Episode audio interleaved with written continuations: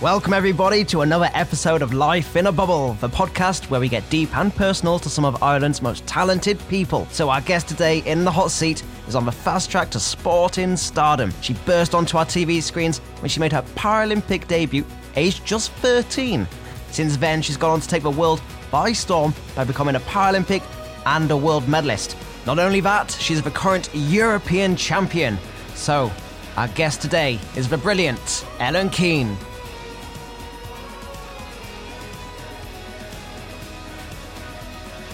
Hello, you wonderful listeners, and welcome to Life in a Bubble with me, Oliver Dingley. Thank you for tuning in to our second episode, and to all you listeners who have listened to our first episode on Radio DJ Keith Walsh, welcome back. It's a pleasure to have you all. So, for all you new listeners out there, the concept of this podcast will explore six photos from significant moments in our guests' lives.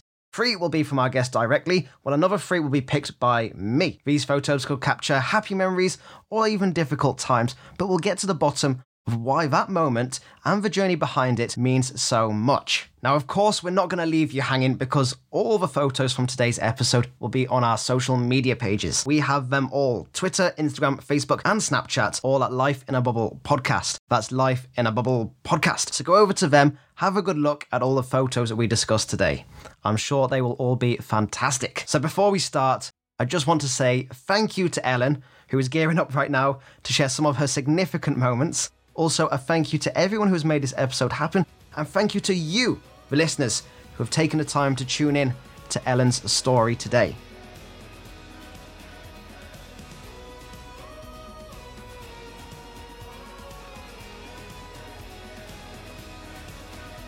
Ellen, welcome to the podcast. How are you? I'm good. Thank you for having me. This is exciting because we've known each other for a few years now Yeah. and we haven't done anything like this before. No, I think the first time that we got to know each other, we were on a night out after the RT Sports Awards. That was a good night out. You, you were definitely very merry. I was very merry and I had destroyed my phone.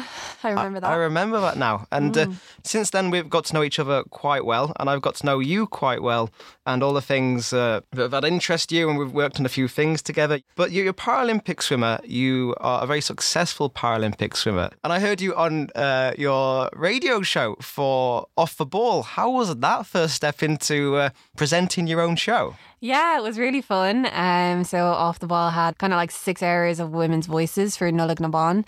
Um, so me and Ciara Mageean got to host our own kind of segment of the show for an hour, and it was really fun. We got on really well, and we got a lot of really good feedback. So Nerve wracking as well. no, not really nerve wracking. I think once you once you have some like a co-host like me and Ciara, we hadn't we didn't really know each other that well before we did it, but we just seemed to have such a good chemistry and things that I was good at, she wasn't good at, and things that I wasn't good at, she was good at. So we just kind of gelled really well together. So I think the nerves were kind of gone just because we had each other. So, women in sport, that's something you're obviously very passionate about. I think young girls going through school, like they don't know what sport they want to do, or they don't enjoy sport because they think it's for boys, or they don't like sweating, or just it's not like a girly thing to do. But uh, I think being part of campaigns for women in sport kind of shows there's loads of different sports, something out there for everyone, and you just kind of have to keep trying. And like that's the thing about swimming. Like I spend my time in the pool, but like I love to have different color swimsuits and different color hats, and like just little things like that to show like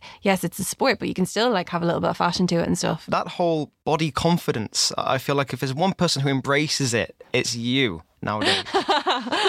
yeah, um, I think I just spent so so long in my life being very insecure about my body and not being proud of it and being really ashamed and trying to hide it. That uh, now that I'm out of that phase in my life, I think it's important for me to just tell the story of how vulnerable I did feel and how like all the stuff that I did go through because everyone's exactly the same. Everyone feels like thinks those thoughts and goes through those things, and, and to know that they're not alone is a really powerful thing. Exactly. And that leads us on to our first photos. Woo!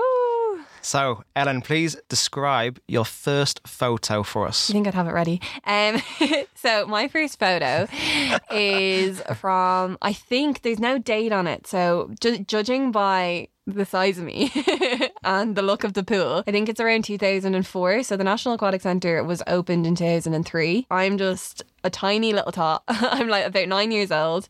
Um, I'm in a pink swimsuit and I'm at a competition in the National Aquatic Centre. It's a really cute photo for me because Like I train in the National Aquatic Centre every day. 16 years on, I'm still there. 16 years on, Um, you're, you're an old veteran now. Stop! I'm only 24. um, yeah, it's just a really mad photo to be like thinking back then. Did I know that the whole journey was ahead of me? and that journey was to come. But getting into your swimming, how was how were you growing up with confidence? Your communication around people did the swimming help you bring bring you out of your shell? Um, well, I never really had any issues until I did become a teenager. So I knew I was a little bit different. Um, I learned to swim with my brothers and my sister when I was like two, and then like I did lessons. And the funny thing is, as soon as I was finished my lessons, I was like delighted they were done. I never wanted to get back in the pool again. Um, I was I was a water baby, but I loved the sea, and I just didn't like lessons or any of that. And uh, I happened to be invited to a disability competition in Northern Ireland, so I went to that, and I actually lo- really loved racing. So that's how I got back into swimming. For me, it was just I really enjoyed the control I had. I really enjoyed racing and competing and getting better. Um, but it was only when I kind of turned 11, 12, kind of that age that I noticed people staring at me and things like that. And it was re- only really in my sport that I felt safe. And when I was training and when I was competing, I didn't care that people were looking at me. Like people didn't notice my arm when I was training or competing. They kind of just noticed, oh, there's a swimmer in the water. And I was just focused on what I was doing so much that it, it didn't bother me. Whereas when I was out in public, that's kind of when I was trying to hide because I, I could hide, whereas in the pool, I couldn't. And was it those teenage years you found hardest? Yeah, definitely. And um, because everyone has different interests, not everyone is a swimmer. So I found it really, really hard to communicate and relate to other people as it was. Um, and then, like, I went to an all girls school, and I think an all girls secondary school is probably the worst place in the world. not that the school itself was bad, but it's just you're surrounded by young adolescent girls, and there's always like that little bit of bitchiness to it. And but no one, I was never bullied. No one was ever mean to me about my arm, but I just felt so insecure and so afraid of being rejected because I was different, and I was afraid of being stared at and just kind of being known as the girl with one arm. That's what I didn't want. Um, and I kind of built it up in my own head. I'd wear sleeves all the time. I'd have hoodies on in PE, and I wouldn't even participate 100% in PE because I didn't want to put my like put myself in that vulnerable position of perhaps someone would notice my sleeve was moving or that I was like wasn't able to catch a ball properly, things like that. So you're always second guessing as well. It's a lot of energy. Yeah, a lot of doubting, a lot of energy was being put into kind of self sabotage. Um, and I think that's why I'm so open about talking about it now because people are still going through that and they just need to know that they're not alone. No, exactly. And how did the, the swimming help bring you out of that shell? Now, it sounds like it was a bit of a safe haven, but ultimately you were just wearing a swimming cosy. Yeah. So, uh, Cosy. cosy, what's, what's the right word to say for that? It's uh, a, costume? Uh, like, I don't know if it's an Irish thing, but Irish people call them togs. Togs. I, I call my swimming trunks togs, but I, I didn't know what the, the female equivalent of. Uh, your, your, sorry, your, your your togs. Then, uh, now obviously there's there's nowhere to, to hide when you wear your togs. Mm, yeah. How was that? Were you training with a group of pe- people uh, who also had a disability? No, I was in an able bodied club. So I first joined Westwood in Clontarf and I swam there until I was about 14. And then I moved to Aer Lingus Swim Club. I was still the only disabled swimmer there. And then I went to boarding school in England. And it was kind of only when I went to boarding school, I went to school with Lauren Steadman, who was in Strictly. She's also, she was a para swimmer and she is a para triathlete now. Um, and she has exactly the same arm as me. And she was just so carefree about it she didn't hide her arm at all and i i got really jealous and kind of like i wish i could be that carefree and that confident. And i think seeing her and seeing how happy she was made me realize like i don't want to live like this. But it was kind of only when i left school so i came back i went to the institute. I still was hiding my arm um, but it was only when i started college that i was like i want to be as happy and carefree as I am in the water. So when I started college, I just walked in and had my sleeves rolled up and didn't pretended like I didn't care, pretend that I didn't notice people looking at me. Um, and I did. It was killing me inside, but I quickly learned to realize that people would glance. They wouldn't stare that much. They glance, they'd be curious. And the whole world didn't revolve around me and my arm. Like life went on. Like it was just all in my head, basically. I think that's one of the hardest things, especially for someone in sport, is always this constant focus on what other people think about you. And uh, I, I, for one, find that very hard as well. to get over. But the you one just thing keep being afraid of letting people down. you do, and, yeah. for me, a lot of people have put a lot of time and energy into me, and I feel very, very lucky to have that. But, but in general, I always feel quite self-conscious, and one thing that's helped me get out of that is my sport. And uh, one thing that you happened to you was you were thrust onto the not just the national stage, but the international stage at such an early age, at the age of thirteen, going to the Beijing Paralympic Games. Mm, yeah, that's the thing. Like when I came back from Beijing, like when I was in Beijing, it was just about being an athlete. Um, didn't my disability didn't really come into it, and it was only when I came home and like my friends would be like, "Oh, our friend went to the Paralympics," and obviously the Paralympics is for people with disabilities. I wouldn't want to talk about why I was there, so I'd kind of like play it down or just like shrug it off. And I wasn't really proud of being a swimmer or being a Paralympian. And it was only after London 2012 that I kind of started to embrace it. And the lead up to Rio as well, I really embraced it. And embrace it you did. And that leads me on to my first photo of you which is you stood on the podium at the rio paralympic games with your medal in the air your bronze medal. And you'd uh, had london paralympic games. And then those four years were obviously a very testing time for you but your determination came through you you, you gritted your teeth and you, you got through and you made it onto a paralympic podium can you tell me a bit about that journey especially from those four years Yeah, so when I was in London, I didn't perform as I had hoped. Um, when I came back from Beijing, I found it really hard to motivate myself because I'd never been to a European Championships, I'd never been to a World Championships. My first major international was the Paralympic Games, and like you've been to the Olympics, like it's nothing like anything else. And when I came home from it, I found it really hard to motivate myself because I'd go like from being in the water cube in Beijing to a little shitty gala in like a Trin- the Trinity pool yeah, with yeah. like other kids and like being poisoned by chlorine levels and things like that. So yeah, I did really, really struggle between 2008 and 2012. And then in 2012, I think the disappointment of knowing that I could be better really pushed me between 2012 and 2016. And when I started the 2016 cycle, like the end of 2015 into 2016, I started off really, really well. And it was only in the lead up, like after Christmas time, that I started to realize that, oh God, this is 2016. This is my third Paralympic Games. I haven't won a medal yet. If I don't win a medal, how can I kind of justify myself as an athlete? I was so good at putting myself down from my insecurity about my arm that when it came to like the choice between like believing in myself or putting myself down, it was a lot easier for me to put myself down. So I got such bad anxiety from like January into the lead up into Rio, and uh, like I just wasn't in a good place mentally at all, and I really struggled as well turning 21. I don't know why. It was like uh, like people have their quarter life crisis or whatever. I had mine when I turned 21, and it was a like I was a state. I didn't know what was going on. So when I was in Beijing or when I was in Rio, my first event was the 200 medley, which was the event that I'd won a bronze medal in at World Championships the year previous. So everyone was expecting me at least to make the final, if not win a medal as well. And I went out too fast. Uh, I couldn't hold on. I didn't make the final. I wasn't even a reserve. And all I could feel was relief because I was just so happy that I didn't have to do that again.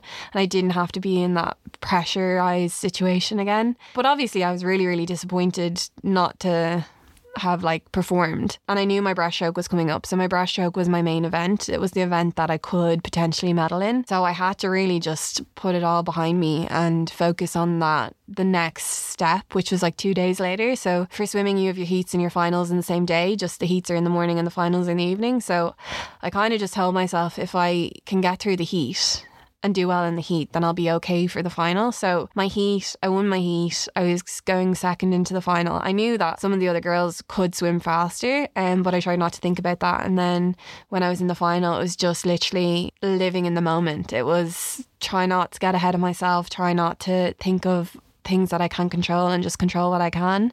Um, and that's what I did in the race. And when I touched the wall and saw that I, I came third and that I'd won a medal, I was just so delighted and uh, and relief. That's what you feel. yeah, it's no, not I, even. I agree. It's not. It's mad. Like you see, you think like when someone wins an Olympic or a Paralympic medal that they it is the happiest day of their life and they feel such joy and pride.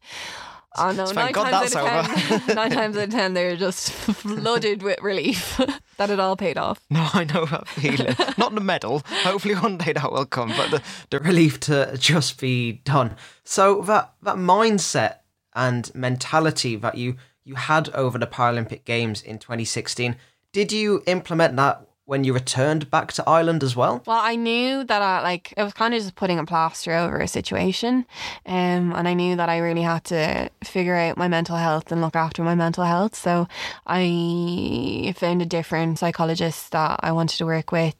Um, the medical staff that were in Rio uh, were really, really supportive in terms of finding me someone that I could work with. So when I came home, it was just kind of finding someone working with them. And I, I think that's important to know as well that just because someone's a psychologist doesn't mean that they're the psychologist for you. They're like people get on or don't get on and you have to find someone that suits you. And if they they don't suit you and you feel they don't they're not helping you, it doesn't mean that they're bad at their job. It just means that you you don't have a relationship and it's not going to work. No, it's very important that you have uh, a good group of people around you who you gel with, Yeah, if anything. it's yeah, the most yeah. important thing. Yeah. Um so that was my main priority when I came back from Rio. And then yeah 2017 our world championships were in Mexico City so we weren't going to go because it was at altitude. It was I, I'm asthmatic. We knew that we kind of had like a year of just training um so that's basically what 2017 was. And I think since 2016 I have really just been a little bit more mindful. Uh, I have a great yoga teacher name's Julie and I see her every week and she really helps kind of keep me grounded as well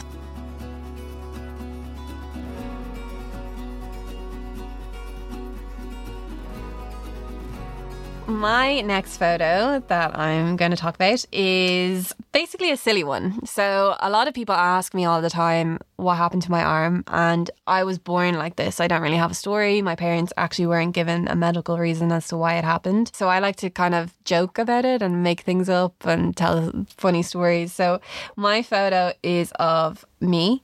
Uh, with a fake shark, and the shark is open, and my arm is in it, and I'm reacting.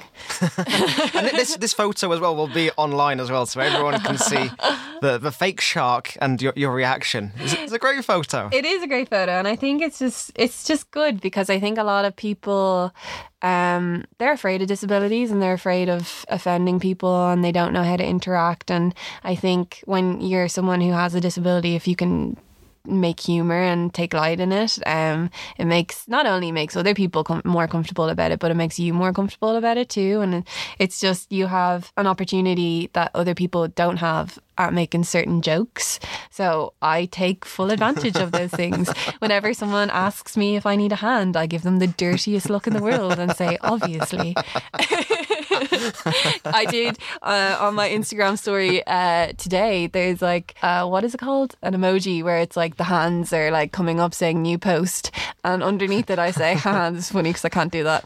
Um, I liked your one with uh, the nails, getting your nails done. yeah, you just like so. Uh, I am very lucky that Tropical Popical look after me, but usually when I go into uh, nail salons, I do get it half price, just a little bit cheaper. You know, there's benefits and perks of being disabled. And that came out really well in uh, one of your TED Talks that you did. Where One- my only TED your Talk only TED Talk. but where, where you break the ice so well. Yeah. And uh, it's something you've become accustomed to is that breaking the ice and doing it so eloquently as well. but but like, how did you develop that? You obviously in that photo you're very conscious of kind of the jokes you can do. Yeah, Uh, but uh, was that something that you, uh, even from an earlier age than that, yeah. did you have brothers? Did you have sisters? How was that dynamic? So I have two brothers and a sister. We never, my arm was never really brought up in conversation. I think the humor just comes from me being a little bit of a weirdo. Like I, it's not No, just no, no comment. it's not just the fact that I have one arm and I see the opportunity and taking advantage of the jokes that I can make with that. I think I just have always had a little bit more humor in me. Um, and I think it's been the thing that I like to make people laugh, and I feel like people are more comfortable when they're happy and laughing. And for something that I used to be so ashamed of and wanted to hide my whole life to be the thing that makes people laugh, I, I really enjoy. So my photo is of you doing your TED talk. That one TED talk. That one TED Talk. That one TED talk, which is fantastic, and the picture is of you talking in front of a group of people. And I've watched the TED Talk, and it's just after you take your jacket off Mm-hmm. on the TED Talk. So, can you tell me a bit about that moment and how you came up with the script for that? Yeah, so 2017 was a quiet year in terms of swimming, but it was really the year that kind of kicked off everything else. So a lot of people have asked me how I'm a bronze medalist from world from par- the Paralympic Games in Rio, but yeah, I still managed to kind of uh, grow my profile over the last four years a lot more than other people who ha- have who've had more success than me. And I think it's because I've been so willing to tell my story, and it really kicked off with the TED Talk. So I was approached to do it. Um, and I didn't, I had never really done a talk before. I didn't really know what I wanted to do about. Um, and they suggested just like I was thinking about disabilities in my arm and stuff, and they're like, well, everyone has an insecurity about them. So maybe kind of targeted at insecurities and not just people with disabilities. And I was like, yeah, okay. So the script, uh, just one day I was in a coffee shop and I just started to write, and it just all came out. Um, and there wasn't really much editing done to the script either. Um, but it was really important for me to to have an effect and a dramatic effect. So the beginning of the TED Talk starts with me wearing a jacket and I'm like, so what do you see when you look at me?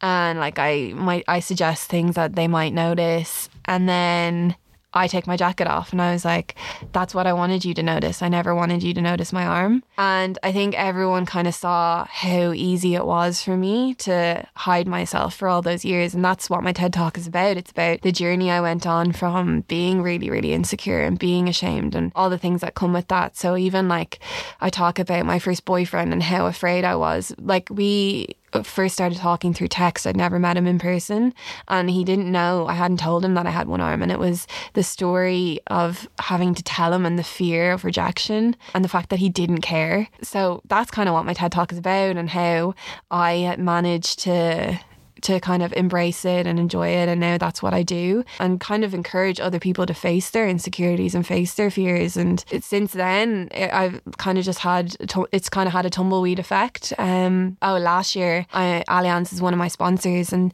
they find they love my TED Talk. So they decided that they're kind of going to make an ad about it as well. So the ad last year was about a little girl who was uh, had her sleeves and like decided to take her sleeves off and then go out with her friends. And the voiceover says at the end of the Allianz ad is if people are going to stare, give them a reason to stare. And I love that. So that's kind of like the whole thing that's happened since the TED Talk. Oh, that's fantastic. And one thing you talk about in your TED Talk is you call it your lucky fin and how you have this life because of who you are. Yeah. Well, that was more because of Finding Nemo. Like Finding Nemo is the best movie ever for me because it's, It's about a a, good- good fish yeah. with a tiny fin. Like, come on, I'm a swimmer with half an arm. And Like, didn't, didn't you dress up once for a, a fancy dress party? twice. Twice as Nemo. I painted Genius. myself orange. I have the outfit. It will probably come out again. Um, yeah. And it's a really good thing for me to be able to, like, when I go into schools, kids aren't as um, afraid as they are. Like the first time, I kind of I've noticed that kids are a lot more confident and a lot more open to differences. But when I first started going into schools, uh, they used to be like really afraid of me and my body. Um, because I was different. And I think the thing that kind of broke the ice and made them a little bit more comfortable would be me bringing up Nemo. And I'd be like, so anyone notice anything that me and Nemo have in common? And then they'd be like, he's a fish, he swims. And I'd be like, yeah, and what else? And they'd be like, he has a little fin. And I was like, yeah, and I have a little fin too. And like, that's what Nemo calls it, his lucky fin. No, I love it. And the one thing I got from that TED talk, uh, well, got plenty of things, but one thing that really stood out for me was just embrace who you are. and the power of it as well. I think like uh, my life is completely different since I started to embrace it. And I said that the day that I rolled up my sleeves was the day that my life really began. And I still believe that because I definitely was living half a life when I was trying to hide my arm and hide who I was.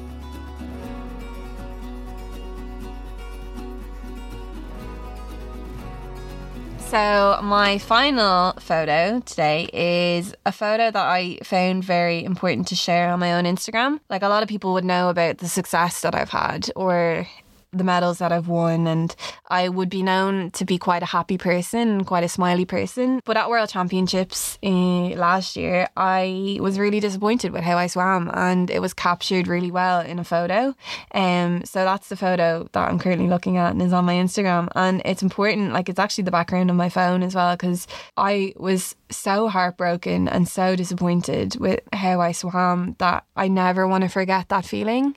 And I think a lot of people forget that sports people are still humans. And when they fail, like even the Irish rugby team, they wanted to w- win the World Cup. Everyone was disappointed that they didn't, or everyone had their opinions on how shit they were or whatever. But they're still human and they're heartbroken and they feel things and that's literally what my photo is about like it's about the heartbreak of sport and when you like like I felt like I let myself down not even other people it was more I knew that I was better than that and I just didn't perform Yeah. And what are you looking at in that photo as well? Are you looking at My the time, yeah. The time. That's, you're looking at the time. And, and do you have the place in next to that time, or was it just the time? oh I came third I won a medal So you, you, 'cause I, I know you did really, really well in that, and as in from a medal perspective, yeah you got your bronze. I still made the podium and I should have been happy with that but I knew I could have done better. And like medals are great and all but when you spend your year like when you spend four years of your life or five years six years like and not seeing progress in time then you're like what why can't I go any faster? And I think medals are great. And I love being able to share my medals and my experiences with kids. And that's what the medals are great for, is for people to see. But for my own kind of satisfaction, I just want to swim really fast. and you want to strive to be the best you can be. yeah. And the fact that I know I'm better than that. And like external pressures can play on your mind and can result in you not having the optimum race that you want. So there's that photo where you Like, I'm even getting emotional about yeah, it now. Know, it's that photo. It's, it's an emotional topic. It's something you you you throw everything into, and it's not just you. This is a, a family effort. It's like you, a team effort of your coach Dave Malone and the people who you have around you. Hmm. And there's only one person who's lucky enough to be in the pool at that time, Or is- is unlucky enough. Well, well, yeah, very true. But there's only one You're like, person. I would really like to be on the sideline Yeah, no, so- you so- do it. sometimes I can relate to that. But but uh, at the end of the day, you- you're very lucky that you get to swim for Mm-hmm. Yeah. a living. Yeah. And uh, it's something you've worked very, very hard to get to. And you only naturally want to strive to be the best you can, if Mm. not for yourself, for those around you. Yeah. And I think like it will come. I do believe it will come. And I do believe that in hindsight, maybe not performing as I wanted to at Worlds is what I needed to push me into 2012 and to push me for Tokyo. Um, I think, but everyone is always looking for that perfect performance. And perfection doesn't exist. Like, I know that because that's what I was trying to strive for when I was a teenager. And I hid my body because I was, perfection didn't exist. I have to, I've had to try and change my whole mindset to aim for excellence, not perfection. Uh, it's fantastic to see because you certainly embrace who you are and everything you're about. And going ahead into 2020, Mm. the Tokyo Paralympic Games. Yeah. How are you feeling? I'm excited. It's my fourth games. I think You're definitely an old person if it's your fourth games. Stop. No, I'm not. I'm 24. When I was in Rio as well, they used to call me a veteran, and I was like, no, you're, de- you're definitely definitely a veteran there. But Okay. having said that, you did go when you were 13, which in its own right is such an achievement. I'm trying to think. When I was 13 years old. Uh, I don't think my mum and dad even trusted me to, to sort out my own bed. Whereas you're there in Beijing competing, But representing think Ireland. when you're a kid and you're competing, you don't have any cares. You don't know any different. You just get in, get the job done. Whereas, like, so Nicole Turner is, uh, she's going to be 18 in Beijing or in Tokyo, but in Rio she was 14, and she was just so carefree, and I was so jealous of her. I was like, why can't I just be like you? But yeah, no, I've actually since World Championships, I've kind of slowed down a little bit in terms of when you're an athlete, you're always thinking ahead. You're always thinking of the next competition, the next goal, the next aim. Um, and it's important just to live day by day and enjoy every day that you have. And who knows what's going to happen after Tokyo? Like in Rio, the whole the whole sport had progressed so much. And people were swimming so fast that I can only imagine what Tokyo is going to be like. And I just want to be up there with everyone else. Well, it's important to know that you will be up there. I will, yeah. I, I don't have a doubt in my mind. No, definitely not. So my final photo, we spoke about being carefree Yeah. earlier on, and this is you wearing a certain dress at the most recent RT Awards. Yeah. And we're going to have all these photos and we'll put all the links online to the TED Talk and to everything else. But can you describe this photo and why this photo is significant to you? So this photo is me in a sequence, a turquoise sequence dress, but it's actually my 18th birthday dress. And when I bought the dress, uh, it had two sleeves, and I purposely bought it because it had two sleeves, and I was trying to hide my arm. And with the whole sustainability movement and stuff, I, I found I never threw it out. It's a beautiful dress, and I found it, and I thought I'd love to wear this again, but I could do something different to it. So I decided to cut off the left sleeve because I'm not that person anymore, and I'm proud of my arm, and I got a really good job done to it, and uh, I wore it to the sports awards, and I was just it was just such a a lovely thing for me to be able to do and to be able to feel. And I'm really glad that I was able to do it. And uh, just the, the, the journey that I've been on to be able to be the person I am now from when I was 18 as well. I think that's the most fantastic part about listening to, to this and just hearing that journey of you as a, a girl, a carefree girl, and then going through the stages of into teenage years where you have that anxiety. Yeah. To then having to get over that anxiety, being thrust onto the international stage, to then go back into real life, which is totally different to what the Paralympics is. Mm, kind of, you, yeah. you have this momentous moment, and then you go back into essentially just what's your normal life. Yeah. and this is a very Hence the name of your podcast. it is, well, life in a bubble. Life in a bubble. Life in a bubble. That's it- exactly what the village is like. it, games, it yeah. is, it is, and you're in this place where, uh, f- for me, the, the village was the most amazing place I've ever been. Just going around seeing people. Dangerous, Oh, dangerous as well. yeah, there, there was a free McDonald's in there, and, and you know what? I was There was tempted a lot of to. free things there, there was a lot of free things in there, and uh, I think I must have been the only athlete who didn't go to McDonald's. the. Yeah, yeah, I didn't do it for the whole time. Although I, I had a good time uh, celebrating once I'd finished. I was, I was fairly relieved, like you, like you mentioned Did earlier. you you went to McDonald's after you finished? No, competing? no, no. I was Why? actually, I actually went home. Uh, I had one day, and so I wanted to see a bit of a city, and then I flew back to Ireland. Yeah, yeah, yeah. So it That's was. a bit sad. yeah, well, uh, hopefully in 2020 this year. It's already this year. It's the, the scary part, but hopefully I'll get to, to spend a bit extra time. I've got to qualify first, but no, that's all part of the fun, and I and I hope I will be there. But it's been fantastic to hear your story of the, the anxiety and how you then embrace certain things, and then starting college and pulling up your sleeves and uh, just embracing who you are, and then taking that to the next level, and not just your your life as a student, but then which you do culinary, culinary entrepreneurship. I got I said that right, didn't I? Entrepreneurship. Entrepreneurship. In Calvary. Nearly there. I was so close. And. Yeah. uh, and then taking that on to a- another place where you excel, which I think we can safely say is your bubble, swimming. That you. yeah. Uh, so like for me, swimming and my sport is kind of a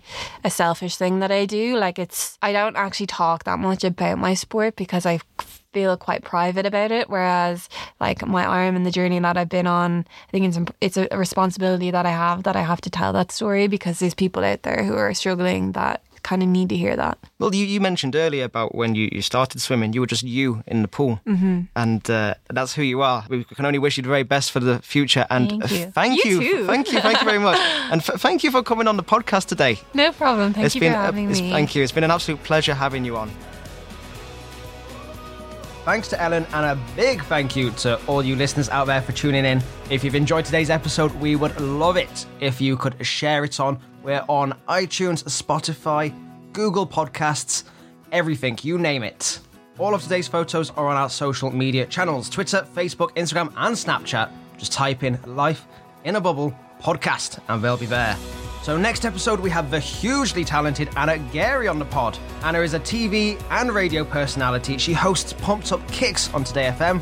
You can catch her on Ireland's Fittest Family, and she also danced her way to the final of Dancing with the Stars. Not only that, she's also a Cork legend from her camogie playing days as she captained Cork to an All Ireland final in 2014. So, I think we're going to have some fantastic insights and a fair few good stories on the next episode. Until then, contact us on our social media channels. We would love to hear from you. We also have an email address which is lifeinabubbledublin at gmail.com. That's lifeinabubbledublin at gmail.com. So see you on the 3rd of April for another episode of Life in a Bubble. Until then, take care and we will see you in two weeks' time.